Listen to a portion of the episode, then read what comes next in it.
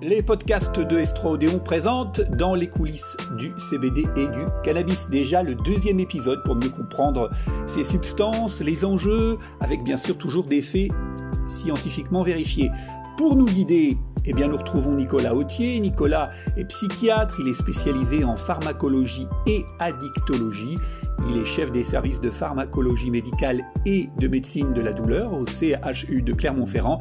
Il est également directeur de l'Observatoire français des médicaments antalgiques et il signe notamment deux livres très instructifs, le petit livre du C B D et le petit livre du cannabis. Alors aujourd'hui, dans cet épisode, de quoi allons-nous parler ? Eh bien, nous allons chasser. Chasser quoi ?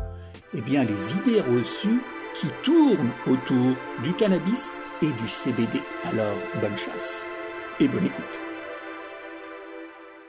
On va commencer par une idée reçue très répandue. C B D égale cannabis. C'est vrai ou c'est faux, Nicolas ?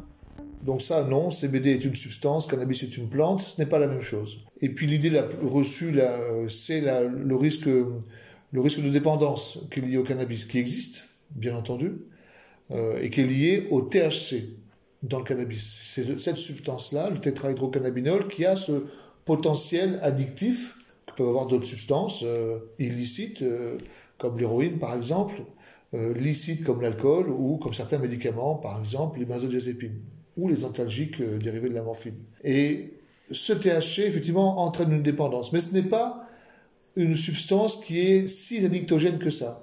Et heureusement, parce qu'en France, il y a des millions de gens qui consomment du cannabis, cinq millions dans l'année qui en consomment, et neuf cent mille qui en consomment tous les jours, au minimum. C'est déclaratif. Et ils ne sont pas tous forcément dépendants. On peut être usager d'une drogue illicite, ce qui est une chose, sans pour autant être dépendant à cela. Donc ce n'est pas forcément la substance la plus addictogène, et c'est la plus consommée en revanche. Et le, le C B D, Nicolas, lui, il n'est pas pourvoyeur d'addiction, mais à condition euh, de respecter, on va répéter le mot, certaines conditions, n'est-ce pas ? À condition de la consommer seule, sans T H C, évidemment, et de ne pas la fumer avec du tabac associé, et cetera.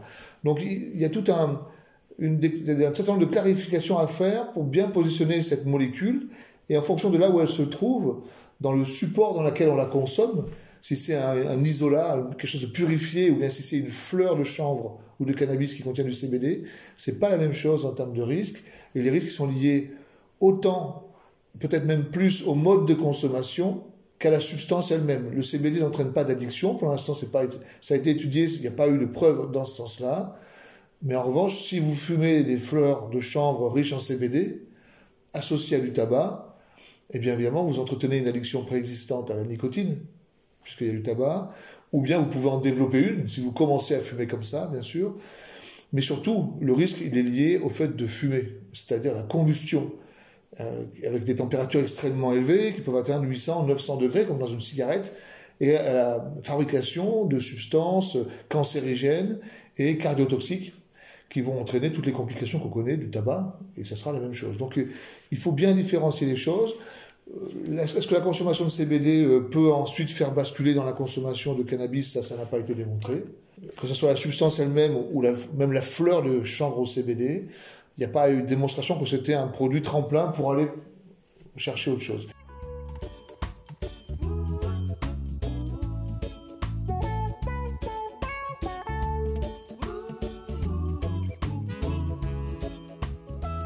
Il faut bien se dire une chose, on ne recherche pas le même type d'effet quand on fume du T H C, une fleur riche en T H C et une fleur riche en C B D. Ce n'est pas du tout le même effet.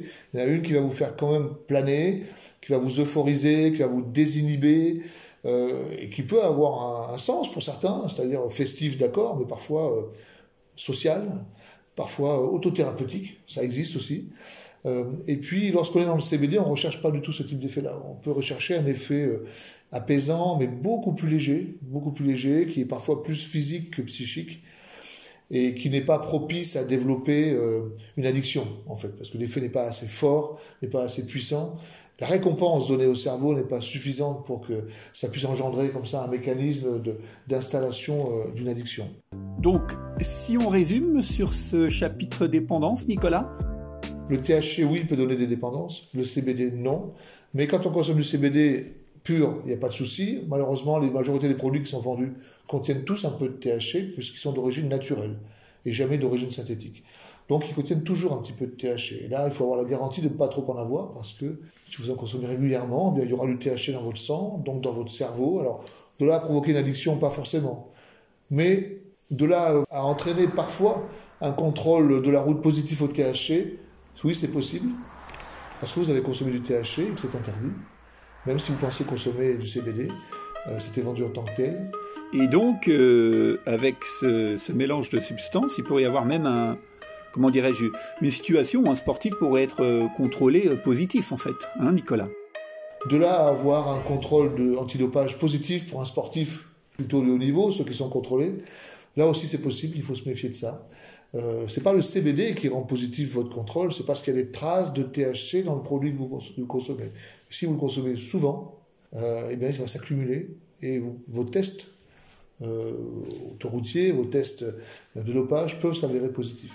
Oui, en fait, ça va dépendre du produit que l'on va choisir. Donc, le C B D n'est pas en soi la substance la plus problématique, c'est plus ce que l'on va consommer avec.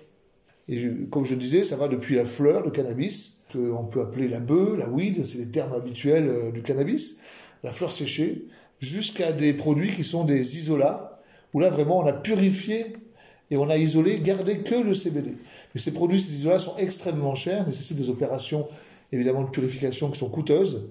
Euh, et c'est rarement ces produits-là que l'on trouve à disposition. Les patients consomment plutôt des produits relativement bruts, soit la, soit la fleur, soit une première extraction de la fleur qui contient tous les produits à l'intérieur, dont le C B D et toujours un petit peu de T H C. Vous écoutez les podcasts de S trois Odéon avec le deuxième épisode de Dans les coulisses du C B D et du cannabis avec Nicolas Authier.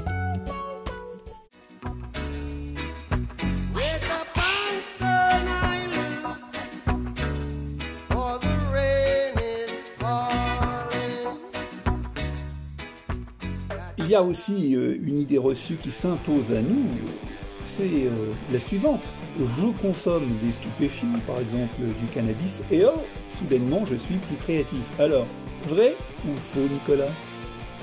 Oui, il n'a clairement pas été démontré que le, le cannabis euh, améliorait les performances euh, euh, artistiques, euh, cognitives, intellectuelles. Ça n'a pas été démontré du tout. Alors bien sûr, on peut observer que certains grands artistes consommaient du cannabis, d'autres consommaient du L S D.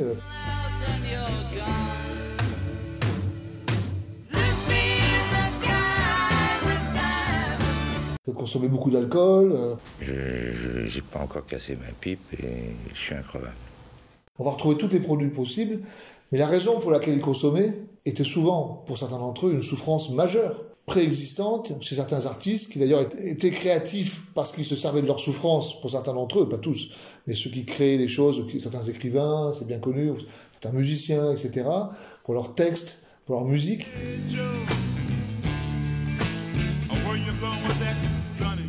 Mais c'est pas parce qu'ils ont consommé la substance qu'ils ont été bons, c'est parce qu'ils s'inspirent d'une vie parfois difficile, parfois euh, avec une souffrance psychique importante préexistante. Ils consomment des substances pour apaiser leur souffrance, mais euh, un artiste n'a jamais été euh, révélé grâce à sa consommation de produits.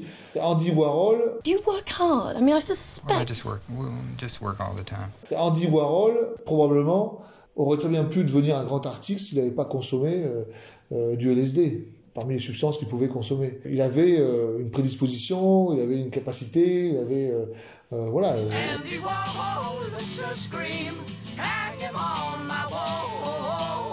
C'est comme pour la musique, certains ont l'oreille musicale, d'autres l'ont pas.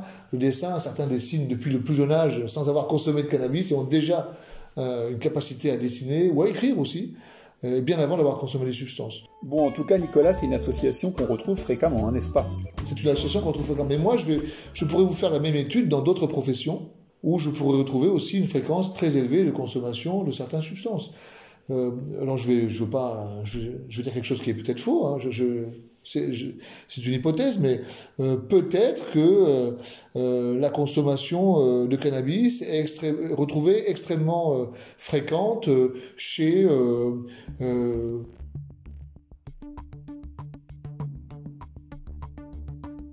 par exemple, euh, les boulangers. Voilà. Et si je retrouve une consommation fréquente de cannabis chez les boulangers, est-ce que je vais en déduire que c'est ce qui leur permet de faire un meilleur pain? Pas, pas forcément. Le, le cannabis, c'est pas quelque chose qui permet de créer, sauf si vous avez peut-être des hallucinations et que vous allez retranscrire ces hallucinations.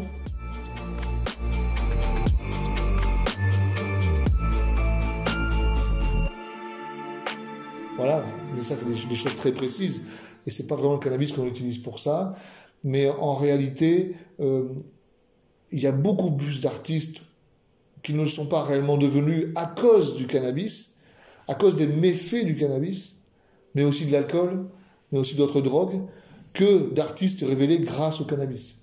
Et ceux qui ont été révélés et qui étaient des consommateurs de cannabis et qui ont peut-être créé une légende autour de ça et qui ont expliqué certaines choses, parce que ça fait partie aussi du milieu artistique, ont construit parfois une histoire, mais qui n'est pas forcément la réalité des choses. C'est-à-dire qu'ils auraient très bien été... Ils avaient, les, ils avaient une prédisposition artistique à créer, à écrire, à composer, à jouer, voilà, et que finalement, comme ils étaient meilleurs que les autres déjà au départ, finalement, le cannabis ne les a pas empêchés de devenir des grands artistes. Mais si vous n'avez pas un don au départ... Je pense qu'il ne faut pas consommer de cannabis, parce que là, vous êtes sûr de ne pas devenir un grand artiste. Vous venez d'écouter le deuxième épisode de Dans les coulisses du C B D et du cannabis, avec Nicolas Authier. Vous parlez des, des idées reçues sur ces sujets, idées reçues que nous avons tenté de combattre avec des faits scientifiquement vérifiés. Mais alors, si vous n'avez pas encore écouté le premier épisode de cette série, il n'est pas trop tard. Retrouvez sur notre plateforme, sur S trois odéon point F R, le premier épisode qui s'attache à définir ce qu'est le C B D et ce qu'est le cannabis. Alors bien sûr, il y aura un troisième épisode de Dans les coulisses du C B D, et bien sûr aussi, vous avez l'embarras du choix avec tous nos podcasts. Par exemple, vous pouvez vous intéresser à l'histoire de la migraine, à l'histoire du vaccin, au cinéma, aux chansons qui parlent de dépression, bref, un univers vous attend, il n'y a plus qu'à cliquer et à vous installer confortablement pour nous écouter. Merci beaucoup à vous et à très bientôt sur S trois odéon point F R.